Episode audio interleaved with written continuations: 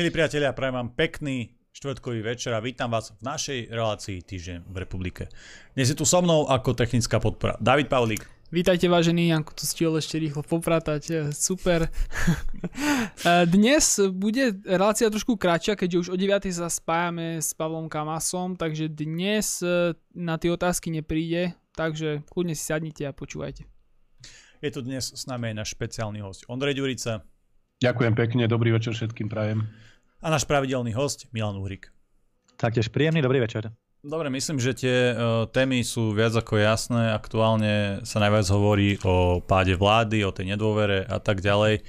Takže budeme sa, samozrejme zameriavať na tú našu domácu najvyššiu politiku, ale určite, určite sa dostaneme aj na tému Bruselu, ktorý ovplyvňuje naše životy žiaľ viac, ako by sme si uvedomovali a hlavne viac ako by sme možno aj chceli.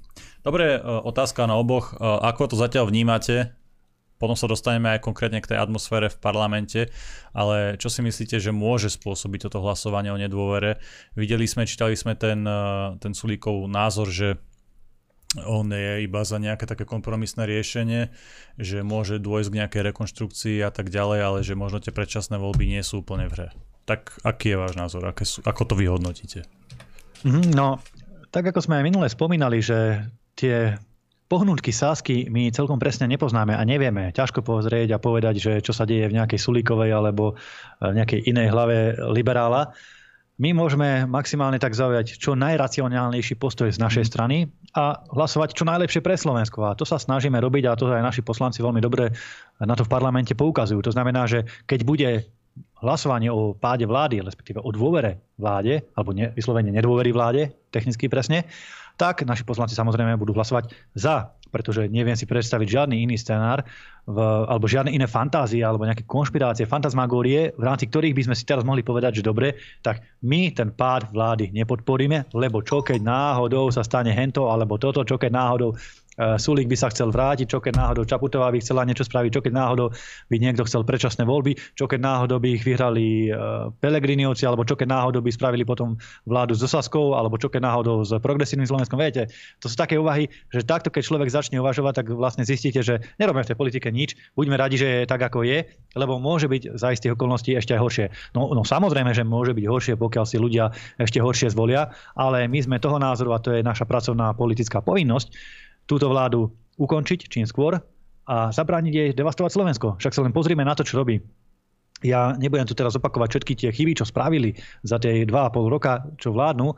Nebudem ani hovoriť, e, čo všetko e, pomrvili, pokazili, čo všetko, ako, ako naštvali, rozoštvali národ, pretože na to poukazujú aj e, politici a poslanci v Národnej rade v tých rozprávach. Nemá to zmysel, ale veď pozrieme sa len dneska, vidíte, Káčer s Hirmanom išli Zelenskému na návštevu do Kievu, Heger, teraz mi to kolega poslanec Ondrej Ďurica spomínal, v parlamente sa búchal do prs, že aká je jeho vláda, aká to proeurópska, pro proukrajinská, pro Slovenska nie, pro Slovenska nie, na to zabudneme, proeurópska, proukrajinská. A potom, keď ho kolega Ďurica teda vyzval, že a ako je to s tou proslovenskosťou, či ste nezabudli náhodou mm. na to najpodstatnejšie, aká by tá vláda vlastne mala byť, keďže je to vláda Slovenskej republiky, tak e, neviem, aká bola reakcia Hegera, potom poprosím Ondreja, nech k tomu niečo povie, bol tam priamo pár metrov od neho. No je to niečo strašné, no a my nemôžeme podľahnúť teraz všelijakým špekuláciám, že dobre a teraz e, čo keď sa Súlik chce vrátiť a čo keď hento a čo keď toto. Je to irrelevantné. Je to v tomto okamihu irrelevantné keď je možnosť túto vládu povaliť, treba to tak spraviť, treba to dotlačiť do tých predčasných volieb. Ešte na Margo týchto všelijakých špekulantov, ktorí, lebo sú takí nezaradení poslanci, na ktorých to vysí a áno, viem, áno. Si predstaviť, viem si predstaviť, že majú celkom zaujímavé ponuky. Neviem presne aké, možno finančné, možno nejaké politické, možno nejaké budúce kandidátky alebo niečo podobné, ale určite dostávajú veľmi zaujímavé ponuky, lebo lebo naozaj to stojí reálne nezveličujeme na jednom alebo dvoch poslancoch celé mm-hmm. toto hlasovanie o nedôvere vlády. No a argument pre všetkých tých, ktorí teda chcú, aby tá vláda padla, ale rozmýšľajú, že čo keď náhodou sa niečo stane, je, že pre pána Jana, veď keď chcete ľudia predčasné voľby, zahlasujte za pár vlády a tie predčasné voľby proste musia byť, lebo aká iná vláda by tu ešte mohla vzniknúť z tohto bordelu, že tam v parlamente je. Akože môže sa niečo zlepiť dokopy, ale nevydrží to viac ako opäť zo pár dní a stane sa to isté, čo sa stane. Najlepšia, najkračšia, najskrátkovitejšia cesta k k predčasným voľbám a k záchrane Slovenska je pád vlády. A naši poslanci za to budú hlasovať. Pokiaľ viem, hlasovanie má byť v útorok, ak sa to samozrejme ešte nezmení, lebo však tu vidíme, že naozaj sa to mení z večera do rána, všetko, počítajú sa hlasy, robia sa ponuky, zháňajú si poslancov, kupujú si podporu a neviem čo všetko. Takže možno sa to bude ešte posúvať a budú, budú, budú zháňať čas a skúšať niektorých zlomiť. Ale v útorok by malo byť e, to kľúčové hlasovanie, vtedy by mal mm-hmm. byť ten deň D. Malo by sa hlasovať o štátnom rozpočte, a teda to ešte uvidíme, keď sa stihne, nestihne. Ale určite by sa malo hlasovať, teda, pokiaľ to nezmení, malo by sa hlasovať o dôvere vlády, vláde a o mm, zmene ústavy, čo navrhovali Kolárovci. To znamená, aby mohli byť tie predčasné voľby. Čiže útorok bude zlomový kľúčový bod pre Slovensko a na konci budúceho týždňa budeme vedieť, ako na tom Slovensko je. Hovorím za nás, už nechám potom kolegu Andrea Ďurica nech povie, Ďurica nech povie tie dojmy z prvej z prvej, eh, ako to volá? Línie. Línie, mhm. z prvej rady doslova do písmena, lebo však v prvej rade tam hey, sedíte. Ale teda zahnutie republika môžeme vyhlásiť, že určite podporíme zmenu ústavy smerom k väčšej priamej demokracii, aby ľudia mohli rozhodovať o tom, či chcú alebo nechcú pád vlády, či chcú alebo nechcú predčasné voľby, lebo teraz to ústava neumožňuje, tak chceme, aby to ústava umožňovala, lebo ľudia na to majú právo a určite budeme hlasovať, naši poslanci všetci, keby som tam bola ja, tak samozrejme za vyslovenie nedôvery Hegerovej vláde a samozrejme tým pádom aj Matovičovi ako takému a všetkým týmto Hirmanom a Káčerom a všetkým týmto Naďom a Mikulcom. ostatným Mikulcom a všetkým, čo tam sedia, pretože naozaj čím skôr odídu, tým lepšie pre Slovensko. Ondej, tak skús povedať ty svoje dojmy aj z toho, o čo, o čo sa teraz Sulík snaží. Čo si myslíš o tom, že by mohol Sulík nejakým spôsobom podporovať e, menšinovú vládu alebo nejakú zrekonštruovanú vládu alebo to, čo v podstate teraz e, dáva von ako nejaké signály a potom samozrejme skús komentovať aj tie dojmy z tej prvej línie. Tak ja si osobne myslím, že Sulík vníma tieto veci veľmi prakticky, veľmi pragmaticky a Nemyslím si ani, ani to, že e, Sulík je nejaké ideologické krídlo e, v Saske. Nemyslím si, že Sulík je ten, ktorý e, má na starosti túto rovinu, skôr, skôr je to taký ekonóm a pozeral sa na to svoje zotrvávanie v koalícii cez takú tú praktickú stránku. A to síce v otázkach ekonomických alebo v otázkach hospodárskych a Jemu podľa mňa najviac vadilo to, akým spôsobom sa s Matovičom komunikovalo, ako sa s nimi nedalo dohodnúť, aké tam boli jednotlivé alebo rôzne konkrétne situácie, pretože konec koncov ich Sulík v parlamente častokrát načrtol aj e, pri tejto rozprave, aj vtedy, keď myslím, že tri mesiace alebo koľko sú mimo, mimo vládu, keď odchádzali, tak tiež tam boli nejaké rozpravy v súvislosti aj s vyslovením nedôvery jednotlivým ministrom. Takže ja ho vnímam osobne tak, že jemu, jemu vadila táto stránka veci, taká tá praktická, proste pracovná metóda, e, či už celej vlády, alebo, alebo vyslovene ministra financí Matoviča. E, Saska má samozrejme aj to svoje ideologické pozadie a tú líniu, ktorú presadzujú, ale o tom by sme mohli rozprávať v jednej osobitnej relácii a to si myslím, že teraz nie je podstatné. Podstatné je povedať, že treba si uvedomiť, že pre nás ako pre opozíciu, pre vlastencov, pre ľudí, ktorí proste vnímajú e, všetko to, čo táto vláda doteraz dokázala pokaziť a zničiť, e, je podstatné to, že e, tu je na stole ten, ten krok vyslovenia nedôvery vláde a pre nás e, je nepodstatné, či to prišlo od Sasky, alebo to príde ako iniciatíva z inej strany. My sme povinní sa k tomu samozrejme postaviť e, principiálne a na základe toho, e, čo považujeme za pre Slovensko najsprávnejšie. A v tomto, v tomto kroku, v kroku číslo 1 je dôležité proste vysloviť vláde nedôveru, pretože akýkoľvek iný scenár, akékoľvek iné proste váhanie alebo iné postoje by znamenali to, že všetky tie krivdy, všetky tie, e, tie kroky, ktoré táto vláda urobila, či už pod vedením Matoviča, alebo potom neskôr pod takým tým tieňovým vedením Hegera, ako by sme ich schvalovali, ako by sme na ne zabudli, ako by sme sa stotožnili s tým, že e, takto to je v poriadku, pretože mohlo by to byť horšie. Ale tak nemôže uvažovať ani politik, ani zdravý chlap, proste ani, ani ľudská bytosť nemôže uvažovať takýmto, takýmto spôsobom. Takže pre nás je dôležité e, sa k tomu postaviť absolútne jednoducho. Je tu krok číslo jedna alebo, alebo prvý schodík celej tej, celej tej e, našej cesty a to je v tomto, v tomto momente vyslovene nedôvery vláde. A čo sa týka tej atmosféry, tak e, ako sa to už načrtlo, Ja viem, že v tej politike sú mnohé dohody, ktoré sa udejú napriek všetkému, čo predchádzalo tým dohodám, to znamená, že aj tí najväčší nepriatelia sa môžu spojiť a môžu e, zajtra sa postaviť na tlačovku a povedať, že idú spolu ďalej do vlády, ale osobne si nemyslím na základe toho, čo sa deje v parlamente v týchto rozprávach aj, aj dnes počas celého dňa, že by sa Sulík alebo všetci tí e, jeho poslanci vrátili do vlády a že by tam našla sa nejaká sila alebo nejaká, nejaká, nejaká vôľa, ochota sa e, podielať na ďalšom vládnutí, pretože e, tam odznelo toľko výčitiek a toľko urážok a toľko proste e, navzájom si povedali, že si myslím, že to už narušilo aj tie osobné vzťahy. Aj keď hovorím, tá politika samozrejme je úplne iná kategória, mnohé debaty a mnohé, mnohé dohady, respektíve nie dohady, ale dohovory a dohody sú, sú aj v minulosti boli také, že človek sa chytal za hlavu a krútil hlavou, ako je to možné ale na druhej strane si myslím, že čokoľvek viedlo Sulíka k tomu, aby urobil tento krok, tak už neho necúvne. Parlamente, e, do parlamentu teda predkladala, predkladala republika aj e, nejaké vlastné návrhy, tak ako to vyzerá, ako vyzerá proces e, toho príjmania republikových návrhov a skúsme si ich aj pripomenúť, že čo republika aktuálne v Národnej rade prezentuje alebo čo chce dosiahnuť. Dávali sme dva návrhy zákonov. Naši poslanci to pred pár dňami v podstate odprezentovali v parlamentnej rozprave. Neviem, či sa už o tom aj hlasovalo, alebo ešte len sa bude. Prvý, taký dosť podstatný z nášho pohľadu, je návrh na uzákonenie práva na hotovosť. Slniečkári si z toho robili srandu, že chceme do ústavy dať to, aby ľudia mohli nosiť peňaženke drobné, ale samozrejme vieme, že takto to myslené nie je a že o čom to je. Chceme, aby ľudia mali právo mali garantované právo na hotovostné platby, či už to je príjmanie výplaty v hotovosti alebo používanie hotovostných peňazí a hotovostných úspor z toho dôvodu, že čoraz viac sa v celom svete stupňujú, stupňuje tá digitalizácia, stupňuje sa zavádzanie a kontrola týchto digitálnych peňaženiek, digitálnych mien. Teraz sa napríklad aj v rámci Európskej únie veľmi intenzívne pracuje na projekte tzv.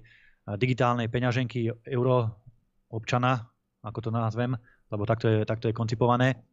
Je tam zo pár dobrých návrhov, s ktorými by som sa vedel aj ja stotožniť ako moderný človek, ktorý používa mobil a tak ďalej, ale zároveň vidím tie rizika, tie, tie možnosti zneužitia týchto systémov, keby sa to dostalo do zlých rúk. Však hovorím, videli sme, čo sa stalo v Kanade, videli sme, ako je toto celé zneužívané, vidíme, ako je aj celá táto finančná situácia a peniaze ako také, monetárny systém zneužívaný teraz na vojenské účely proti Ruskej federácii, respektíve už aj proti Číne pomaličky. A to v histórii v modernej histórii predtým nebolo, že by niekto takto tvrdo zneužíval tieto finančné záležitosti. Peniaze vždy boli ako si tak, tak mimo, používali sa, aj keď bola vojna, obchodovalo sa, platilo sa s tými peniazmi, ale len teraz je to móda týchto progresívcov, že cez peniaze, cez finančný systém, ktorý ovládajú ako jednu z posledných vecí, pretože už nad ľuďmi strácajú kontrolu, lebo ľudia ich majú plné zuby všetkých, tak e, zneužívajú tento finančný systém na šikanovanie ľudí, zavádzanie totality a tak ďalej. Čiže to je celkom evidentný a zrejmý dôvod, prečo chceme zachovať tú hotovosť. Samozrejme, to neznamená, že my sme teraz nejaký spiatočnícky a chceme sa vrátiť k nejakým kartotékam a e, kufrikom peňazí a podobných vecí. To v žiadnom prípade vôbec nie. Napríklad stále tam ponechávame aj my v našom legislatívnom návrhu obmedzenie hotovostných transakcií pre fyzické osoby do 15 tisíc eur a pre podnikateľov do 5 tisíc eur. Čo sa týka napríklad medzi podnikateľmi, keď sa platia nejaké faktúry, veď predsa nezmysel, aby nejaký, nejaké firmy dnes si naozaj platili 40, 50 alebo 100 tisícové faktúry v hotovosti a chodili mm. fakt, že s dodávkami alebo s osobnými autami, s kuframi plnými peňazí, tak to robia možno nejaké ukrajinské gengy v súčasnosti, ale normálne firmy to tak nerobia. Ale ide o to, že zachovať to právo na hotovosť ako také, aby ľudia naozaj tú hotovosť mohli udržiavať a bežne v domácnosti a pri svojej spotrebe pohodlne používať. No a druhý návrh zákona, ten sa týka, týka zavedenia povinných psychotestov pre, nazvime to tak, členov vlády, pre ústavných činiteľov, pre tých, čo by mali riadiť štát, mali by byť, ja si trúfam povedať tak elementárnu vec, že by mali splňať, že by mali byť príčetní, Určite, že by mali byť psychopati. Určite, ja viem, áno. že žiadame možno, že veľa na dnešné pomery, ale myslím si, že to je úplne elementárna vec. Odliadnúc od toho, že podľa môjho názoru by členovia vlády, členovia vlády mali splňať nielen to, že sú bezúhonní, že nemajú nejakú kriminálnu minulosť, ale aj majú psychickú spôsobilosť. To znamená, že áno, nie sú to blázni, nie sú to psychopati, ale majú aj odbornú kvalifikáciu, odborné vzdelanie, prax v danom odbore. Skrátka majú niečo v živote za sebou, majú skúsenosti s riadením kolektívov, s vedením tímov, s nesením zodpovednosti, pretože to sú všetko atribúty, ktoré profesionál musí mať vo svojej výbave. No a dnes, keď sa pozrieme na tých amatérov, ako tam sedia jeden za druhým, všetko odchovanci mimo vládok, podosádzaní od kadejakých e, sorošovských organizácií, doslova sorošovských, to teraz nie je nejaká konšpirácia, ale je to tak, tak e, títo ľudia to nesplňajú. No a čo je horšie, nesplňajú ani ten elementárny atribút tej psychickej spôsobilosti, však sa len na nich pozrime. A to poprosím Ondreja Ďuricu, lebo dneska mi tu spomínal, a bolo to aj, bolo to aj kade tade, že čo tam ten Pročko vyvádzal, no ale však to sa nedá pozerať, priatelia, to sa nedá pozerať. A ja len poslednú vetu k tomu, lebo ja som Bohužiaľ, strašne ma to mrzí, že nie som v tej Národnej rade, že takto nešťastne mm. to nejakým spôsobom e, tá konštelácia osudu vyšla, ale snáď najbližšie po najbližších voľbách sa to napraví. Ja keď tu pozerám tie zábery, veď, veď, veď to, to, to, Pročko je hlavným hovorcom, zoberte si, že Pročko je naozaj, ako mi to ja to dnes povedal, hlavným hovorcom vlády. Už sa nikto za tú vládu nechce postaviť, lebo všetci vidia, aká je neschopná, že obhajujú, obhajujú tí ľudia nemožné a tedy tam natrúbi uh, rytier Pročko a začne kosiť hlava, nehlava. Začne sa tam hádať pod predsedom parlamentu s našimi poslancami. No, no tragédia, komédia, všetko dokopy. Smiech cez slzy, ako sa hovorí. Ondrej, Ondrej uh, my, sme, uh, my sme sa tu minule rozprávali s Davidom a myslím, že buď s Miňom alebo s tebou, že ten pán Pročko, poslanec je nejak teraz ticho poslednú dobu, že nevieme, že čo mu je, či náhodou ho to prestalo baviť, alebo či ho tí ľudia, ktorí ho šikanujú, šikanujú na internete, či náhodou nezvíťazili teda a, a podobne. Ale dnes a, a... som aj sledoval uh, internetový prenos z Národnej rady aj včera a tak ďalej a naozaj pán Pročko mal také tie svoje Eh, klasické momenty to môžeme nazvať, to sú práve tie chvíle, ktoré zásobujú ľudí, ktorí vytvárajú potom memečka a tak ďalej a za to sme mu všetci veľmi vďační, že tam je eh, človek, ktorý vlastne živí ten internet takouto srandou. Ono to nie je ani smiešno, lebo veď ten človek je, je, je v pozícii, že rozhoduje o legislatívnom procese, že je to trošku smutné, ale, ale čo už musíme sa aj posmiať. Ondrej, ty, máš to šťastie, že ty to všetko vidíš um, na vlastné oči, ty si tam, ty cítiš tú atmosféru, niekedy možno, že až na vlastnej koži, tak skús, to, skús opísať tie dojmy z, naozaj z, z bojovej línie, z frontu. Ja, ja, len, ja len do toho vstúpim, že vy ste si mysleli, že pán Pročko, že nebodaj sa nejak unormálne stichol, alebo niečo podobné, ale on v skutočnosti nabíjal zásobník a si argumenty Asi, na túto veľkú chvíľu, na túto veľkolepú epochu, čo teraz prichádza. A naozaj chuďak uh, Ondrej Ďurica aj naši poslanci to musia tam z prvej rady teraz počúvať, nielen, že, nielen, že sa na neho pozerať, ale ešte mm. cítiť aj ten závan, ten jeho dých, ako na nich e, nejakým spôsobom ide, tak uh, to im teda nezavidím. No ja musím povedať, ja som asi není celkom naj, najideálnejší uh, hovorca uh, na tieto témy, čo sa týka pána Pročka, lebo tieto tam diagnozy. je, tam je jednoznačne dvojica Suja Mazurek, to je, to je proste Kamarát, lege, legendárna trojica Pročko, Suja Mazurek, ale ja musím povedať, že naozaj uh, je to, je to niekedy je to na veľký smiech a mm. tak ako tu bolo povedané, potom si uvedomíte, že títo ľudia hlasujú a rozhodujú v mnohých prípadoch o osude Slovenska. To je, to je veľké memento aj do budúcna. A ja to aj nehovorím kvôli tomu, aké on má výstupy, pretože Joško Pročko je svojím spôsobom komediant a tak ho podľa mňa aj široká verejnosť vníma, či už je alebo nie je v parlamente to je proste on, tak mal postavenú tú svoju kariéru a tomu nikto ani ne, nezoberie, ani, ani nikdy, nikdy nejakým spôsobom nevymaže. Len ja to zase vnímam z pohľadu toho obsahu, ktorý on dáva, že keď sedíte v parlamente a sú nejaké burlivejšie diskusie alebo sú témy, ktoré naozaj tam rezonujú a tí poslanci sa viac hlásia do rozpravy alebo do faktických a potom sa to komentuje, tak Joško Pročko má na všetko svojím spôsobom e, jeden obsahovo, obsahovo jeden tak e, vybavený taký, taký hlavný prúd. A to je samozrejme kritika predchádzajúcich vlád a ospravedlnenie práve týmto on ospravedlňuje existenciu súčasnej vlády. A to sa opakuje neustále, takže ani tie argumenty, naozaj keby si človek dal e, námahu a pozrel by si, pozrel by si tie, jeho, tie jeho faktické poznámky alebo tie, tie výstupy, ktoré sú ešte také príčetné, že, že teda neulieta, tak e, obsahovo je to plus minus pri každej téme a pri každom ministrovi, pri každom bode e, to isté.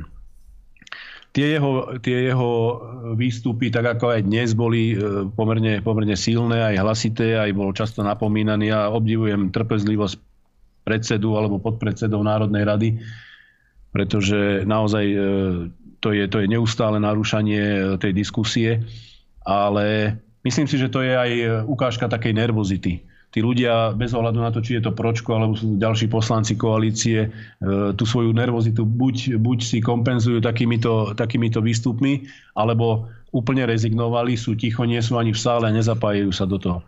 Ale pravda je taká, pravda je taká, to je, to je naozaj dôležité povedať, že úroveň Národnej rady, úroveň Slovenského parlamentu počas tejto vlády, počas toho, akí sú tam e, poslanci koalície, ako sa prezentujú, aké dávajú argumenty, lebo viete, vy môžete znevážiť toho súpera, alebo sa zneváži sám, ale čo by malo byť úplne podstatné, e, v tej politickej rovine sa pozrieť na to, že čo hovorí ten človek a ako argumentuje.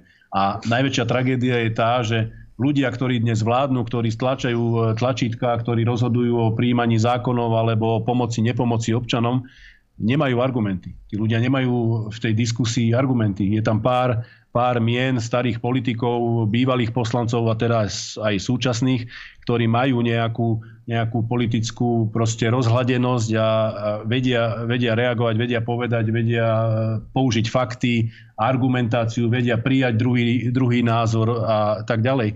Ale potom je tam skutočne v rámci Olano obrovský balík poslancov, ktorí nevedia argumentovať ničím. Ničím. A to sú presne poslanci, ktorí vám povedia, keď majú slovo a keď majú na vás reagovať, tak povedia, že s fašistami e, sa nediskutuje, alebo sa proste nedohaduje, alebo ja nebudem na toto reagovať, ale oni nereagujú preto, lebo nemajú argumenty.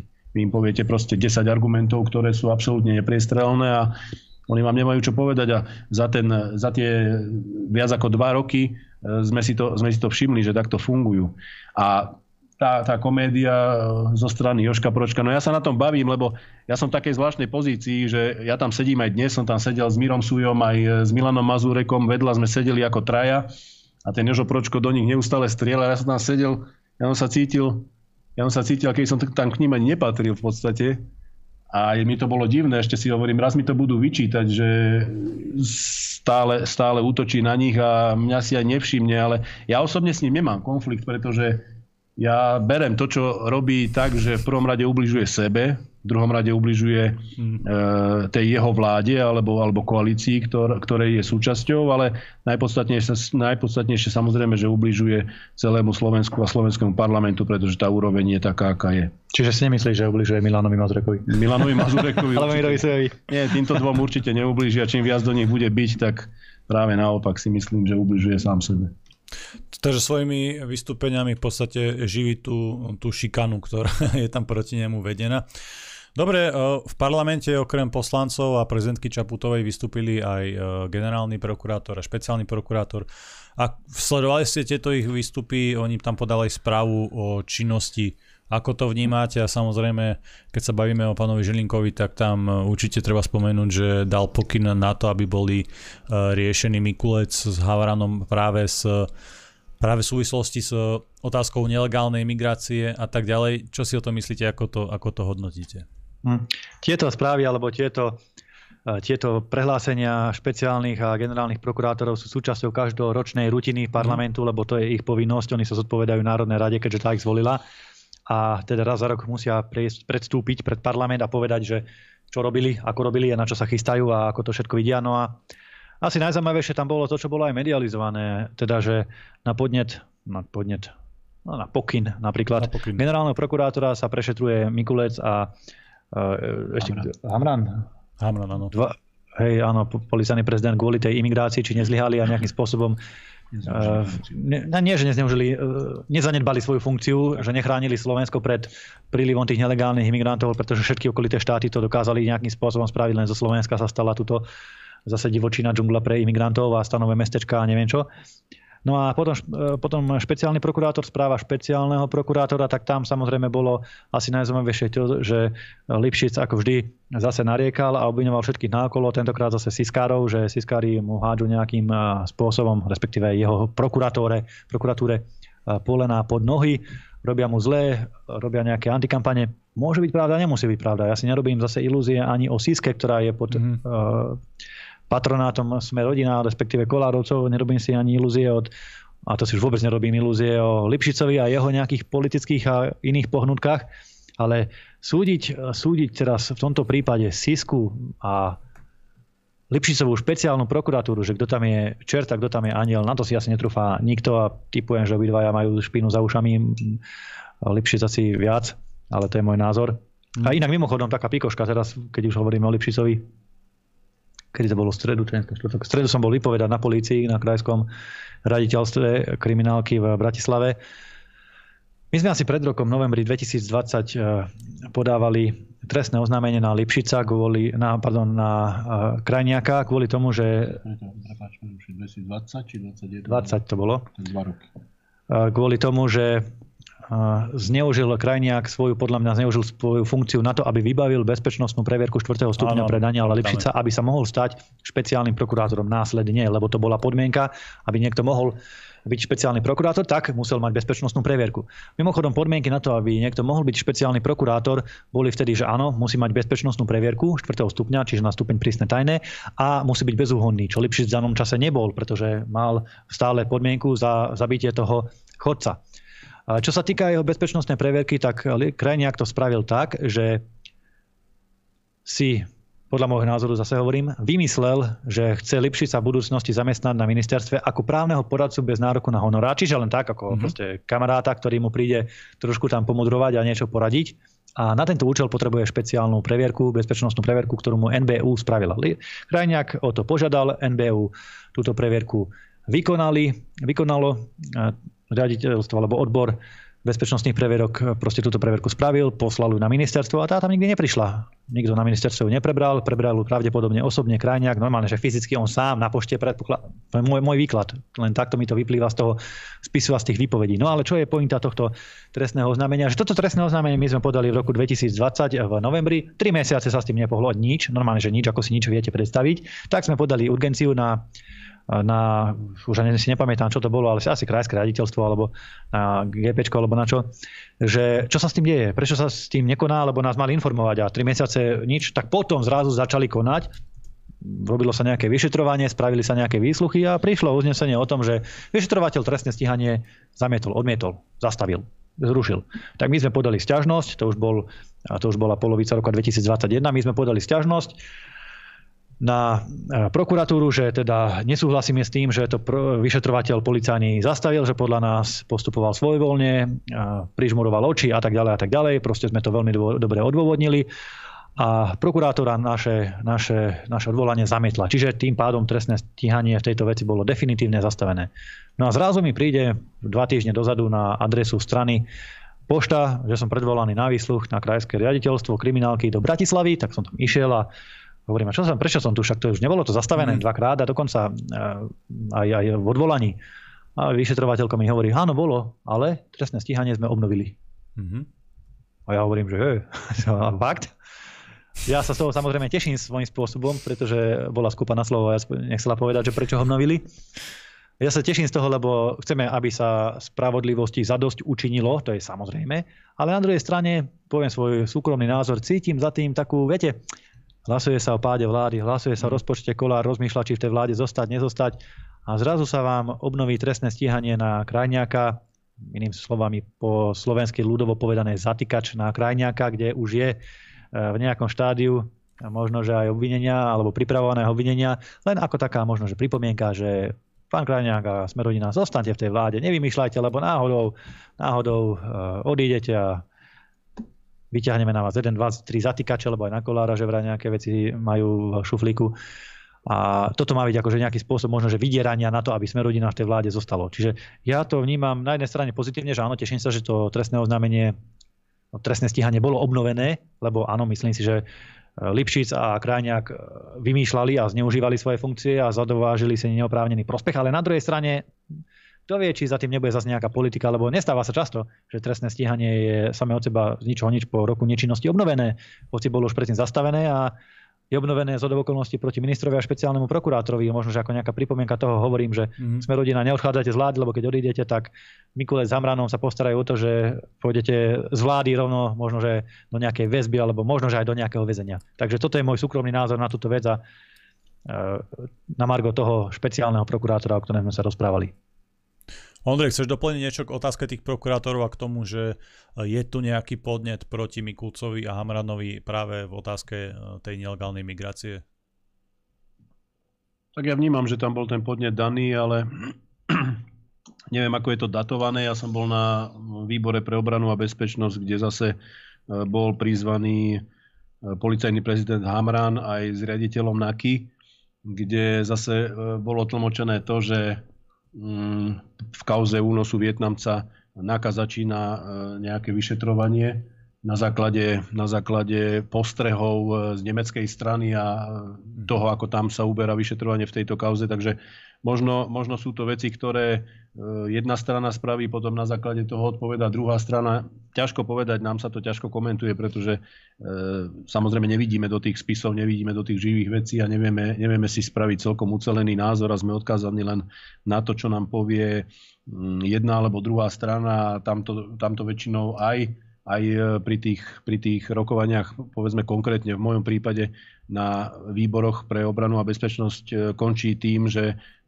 títo funkcionári nevedia prezradiť viacej, alebo teda zo svojej funkcie nevidia do tých, do tých vecí a keď aj vidia, tak samozrejme upozornia na to, že nemôžu v tej danej veci nejaké komunike e, dávať už vôbec nie do médií. Takže my si, my si len môžeme e, spraviť obraz nejakým spôsobom, si doplniť tú neznámu do rovnice a potom e, si všímať, ako, ako sa v tých veciach postupuje. Každopádne ale aj tie správy, ktoré sú Eh, čo sa týka eh, generálneho alebo špeciálneho prokurátora v Národnej rade. Častokrát sú to informácie štatistického hmm. charakteru, to znamená, koľko bolo vyšetrených vecí, aké boli výsledky, aké tresty boli udelené a tak ďalej, aký je nárast v porovnaní s predchádzajúcim rokom. Ale chcem povedať len to, že aj tu, aj tu prebieha diskusia a veľmi, veľmi búrlivé rozpravy, pretože Mm, tí politici z jednotlivých, z jednotlivých strán si vždy nájdú či už kritiku alebo, na, alebo, alebo dôvod teda na vyzdvihnutie práce jedného alebo druhého prokurátora. Takže aj to potom zo sebou prináša takú tú politickú rovinu, okrem tej uh, takej tej technickej, kedy, kedy jednotliví prokurátori v podstate len sumarizujú alebo podávajú informácie technického charakteru. Dobre, pôjdeme ešte na poslednú tému, čo sa týka našej slovenskej politiky a parlamentu, potom sa si dáme aspoň na chvíľu samozrejme aj ten Brusel. V pléne sa aktuálne rokuje aj o zákone, ktorý je zameraný na tie opozičné médiá. Všetci diváci by mali zbystriť pozornosť, pretože ak takýto zákon alebo ak takáto novela alebo akákoľvek úprava v podobe, ktorá obmedzuje slobodu médií a alternatívne médií a tak ďalej prejde, tak uh, určite sa bude týkať aj nás uh, v Kultúrblogu. Takže Ondrej, uh, skús nám najmä ty povedať, že o čom to je a čo si myslíš, že je za tým. No v skratke sa jedná o zákon o kybernetickej bezpečnosti. Pre divákov bude asi najpodstatnejšie to, že je veľmi, veľmi široký, pretože definícia tých jednotlivých skutkov je, je tak nastavená, že si pod tým orgán, ktorý by zasahoval proti akémukoľvek opozičnému politikovi alebo nepohodlnému občanovi, aktivistovi alebo nedaj Bože médiu, nejakému, nejakému Facebooku, alebo teda nie Facebooku samotnému, ale e, voči nejakému občanovi, ktorý bude mať Facebookový profil a bude tam e, dávať svoje stanoviská, názory a tak ďalej, tak e, na základe takto prijatého zákona môže v podstate štát alebo, alebo vláda moc e, zakročiť bez, bez nejakých e, konkrétnejších alebo, alebo jasnejších dôvodov, e, pretože je to špecifikované veľmi, veľmi na, naširoko a baví sa tam plus minus, aby občania mali trošku prehľad.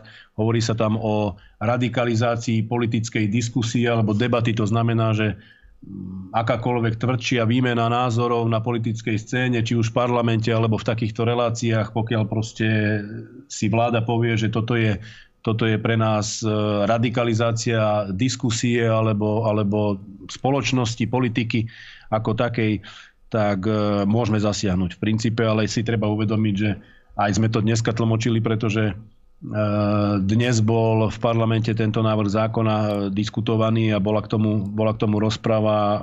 Milan Mazurek k tomu hovoril pomerne dosť a, a mal to veľmi dobre zvládnuté, e, tie jednotlivé pojmy a problematiku celého návrhu. Treba si uvedomiť, že keď sa bavíme o nejakej radikalizácii spoločnosti alebo politického prostredia, tak si treba napríklad uvedomiť to, a snáď mi mnohí diváci dajú zapravdu, že práve Igor Matovič bol ten, ktorý vniesol tú radikalizáciu do parlamentu a celú tú kultúru toho, toho zla a toho hnevu, nenávisti, osočovania tých e, politických súperov, oponentov.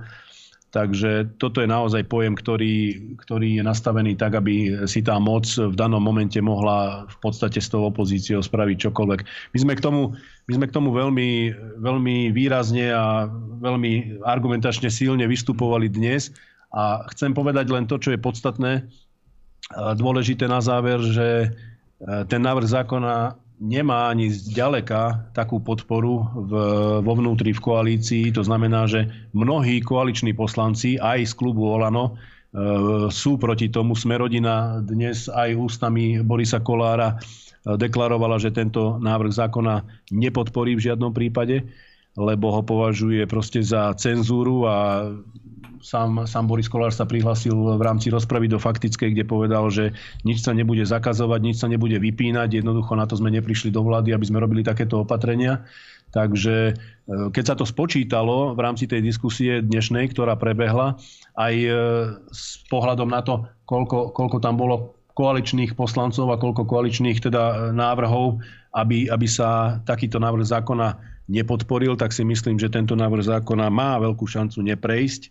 To znamená, že tá cenzúra by e, nemusela, nemusela byť takto nastavená, pretože to je, to je koniec akejkoľvek slobody, akejkoľvek e, diskusie a naozaj... E, a dokonca sme povedali aj predkladateľom, alebo keď to mám povedať obrazne, povedali sme súčasnej koalícii, ktorá prišla s takýmto návrhom zákona, že toto je zbraň, ktorá sa im môže otočiť. Jednoducho mm. príde nová vláda a tá môže používať tento, tento zákon a potom budú oni prví, ktorí ho budú kritizovať a ktorí budú nariekať, že čo sa to vlastne proti ním používa ako nástroj, ale paradoxne to by bol nástroj, ktorý, mm. ktorý vymysleli a schválili oni. No veľmi ľahko by sa mohlo stať, že by sa vymenila vláda a vlastne Kolárovi by niekto zavrel alebo zakázal fan rádio napríklad za šírenie nejakých, za radikalizáciu politickej diskusie, keby tam otvárali nejaké kontroverzné témy, ktoré by sa tej novej vláde možno, že nemuseli páčiť. Takže áno, každý príčetný človek si spočíta, že toto je veľmi dvojsečná zbraň a jeden jediný dôvod, eh, pre ktorý to samozrejme vláda eh, alebo teda tí poslanci predkladajú, je, že sa im zapáčilo cenzúry. Zapáčilo sa im cenzúry, tej cenzúry, tej prvej vlny cenzúry, na začiatku roka, na jar, keď zablokovali alternatívne niektoré médiá a e, bolo ticho, neboli iné informácie, pokým teda nepovznikali nejaké telegramové kanály a podobné veci. A to sa im zapáčilo, lebo nevedia argumentovať, tak ako aj kolega poslanec Ďurica spomínal, že argumentačne sú na nule, nevedia, sú ticho, tak vedia len vypínať, zatvárať ústa alebo hovorí, že s fašistami sa nediskutuje. Hovoria, že zákon o kyberbezpečnosti, ale radšej nech si dajú pozor tam, aby im, aby im nehekovali hlasovacie zariadenia v Národnej rade nejakí no, neschopní poslanci a, alebo nech si Europarlament dá do poriadku tiež konečne web stránky, lebo tiež minule, inak z okolností pár týždňov potom, ako bol túto ten hekerský útok, tak Europarlamente tiež vraj bol hekerský útok. Mm. Samozrejme ruský, aký iný vedia, ako, že už dneska všetko, všetko, čo nefunguje, lebo to je zle spravené a je to prebyrokratizované, preťažené ten e, starý systém, tak uh, ruský hekerský útok bol za tým. To už je normálne nasmiech, nasmiech. A tuto idú riešiť nejakú kyberbezpečnosť štátu, sa im tam rozpada celá Národná rada, lebo nevedia si ani, ani dva káble zapojiť im to tam rozberie jeden bol tam, Bol tam zaujímavý moment, keď môžem ešte doplniť, že a čo bude možno divákov e, zaujímať, bol tam zaujímavý moment, že poslanec Olano e, vystúpil a teda bol proti tejto navrhovanej úprave a povedal, že takúto cenzúru nepodporí a že je proti tomu. A spomenul tam, spomenul tam svoju skúsenosť, eh, že sa mu nedávno vyhrážal jeden poslanec eh, z koaličnej strany, to znamená, že v podstate partnerský politický subjekt a vyhražal sa mu, že pokiaľ nezmení svoje smerovanie v duchu tých tradičných hodnôt, a hovorím o teda Olano, mm-hmm. že, že on vystupoval v nejakom hlasovaní proti vládnemu vládnemu návrhu zákona e, v minulosti a že pokiaľ tú svoju, to, to svoje konzervatívne e, cítenie alebo tú politiku, ktorú priniesol, nezmodernizuje a ne, neskončí s tým, takže majú na ňo pripravený článok a že sú pripravení aj novinári, ktorí to takýmto spôsobom e, zverejnia a že bude po ňom v rovine tých, tých správ a informácií na jeho adresu. Takže to bolo dneska napríklad také zaujímavé. Ja som si povedal, že no tak to je, to je, to je skutočne paráda, keď e, vládny alebo koaličný poslanec e, sa zdôverí priamo v parlamente s takouto skúsenosťou. Ondrej, potom, ako to... prosím ano? ťa, to odznelo v rámci nejakej rozpravy alebo v rámci nejakého vystúpenia tohto poslanca, že vieme to nájsť v archíve Áno, áno, bol to, však to nie je taj, tajomstvom, pretože to bolo priamo v parlamente. Mm-hmm. Uh, odznelo to dnes do obeda, bol to poslanec Milan Kuriak z Olano, ktorý takýmto spôsobom e, vystúpil proti tomuto zákonu ako v duchu, toho, v duchu tom, že odmieta cenzúru a že sám je obeťou takejto cenzúry, pretože jeho facebookový profil bol nejakým spôsobom vypnutý, alebo ako to tam býva, že zmrazený. Zablokovaný. Zablokovaný, zablokovaný. No viete, ja som s tým Facebookom úplne stotožnený v úvodzovkách ale bol to, bol to poslanec Kuriak z Olano, ktorý takúto skúsenosť priamo dnes v rozprave e, v parlamente teda dal do priestoru a podelil sa so všetkými, že ako to tam asi funguje. Toto sú jeho slova plus minus, treba si to dohľadať. Nie je to môj výmysel, je to opis jeho nejakej konkrétnej skutočnosti alebo skúsenosti. Áno, veď treba povedať, že nie všetci tí e, vládni alebo koaliční poslanci e, sú rovnakí, sú tam možno aj nejaké Eh, svetle výnimky s niektorými koaličnými poslancami komunikujeme my a dá sa to, dá sa normálne vychádzať, hoci máme nejaké iné postoje a názory na konkrétne veci. Dobre, Milan, skús nám ale povedať, čo je tiež veľmi dôležité pre nás. Možno niektorí si to ani neuvedomujú tú dôležitosť, ale naozaj to výrazne ovplyvňuje naše každodenné životy.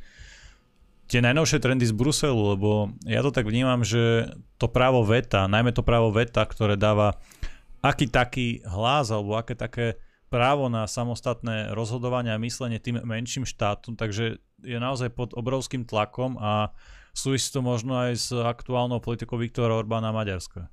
Mm, áno, presne tak. Dnes, eh, teda pardon, v pondelok som eh, bol v Bruseli na výbore, presne tam sa to prerokovávalo, pretože sa ide schvalovať správa, ktorou chce Európarlament vyzvať vyzvať členské štáty na zmenu zakladajúcich zmluv Európskej únie, to znamená tých bazálnych, tých základných, fundamentálnych zmluv.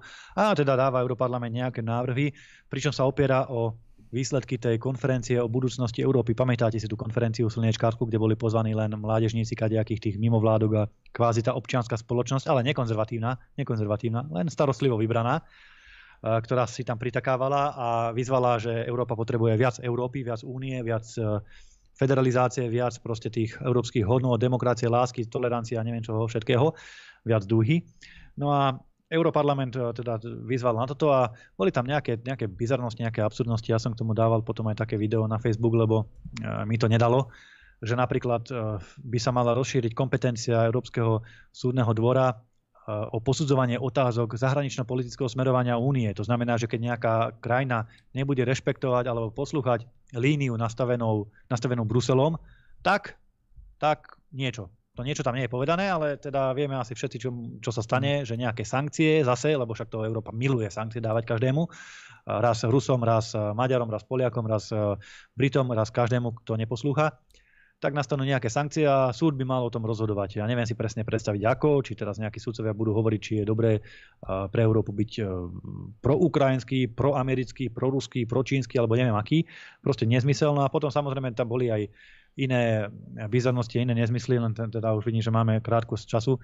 Pevne verím, že toto, toto cez Európsku radu neprejde, že minimálne Maďari a Poliaci, ktorí proti tomu tvrdo vystupujú, napríklad zablokujú aj to právo veta aby sa rušilo, aby zostalo to právo veta pre tie jednotlivé členské štáty, žiadna kvalifikovaná väčšina v otázkach ľudských práv a zahranično-politického smerovania, pretože to by znamenalo v praxi, tak ako som hovoril, to by znamenalo v praxi, že Nemci s Francúzmi a s Talianmi alebo so Španielmi sa dohodnú a prevalcujú všetky tieto malinké štáty, pretože my nemáme šancu. My nemáme šancu počtom obyvateľov a váhou v tej Európskej rade a to božne v Európarlamente sa im zoprieť a nejak si presadiť e, nejaké vlastné smerovanie. Takže pre nás je jedinou záchranou brzdou takú, ktorú môžeme stiahnuť, keď treba, to právo veta. Ja si samozrejme nerobím ilúzie, že by slovenský Káčer alebo Heger teraz mhm. išiel do Bruselu a povedal, že my e, nesúhlasíme s odstránením práva veta. To si nerobím ilúzie. Tam Hegerovi dajú za uši alebo, alebo na ňo zvýši niekto hlas nejaký Šulc alebo niekto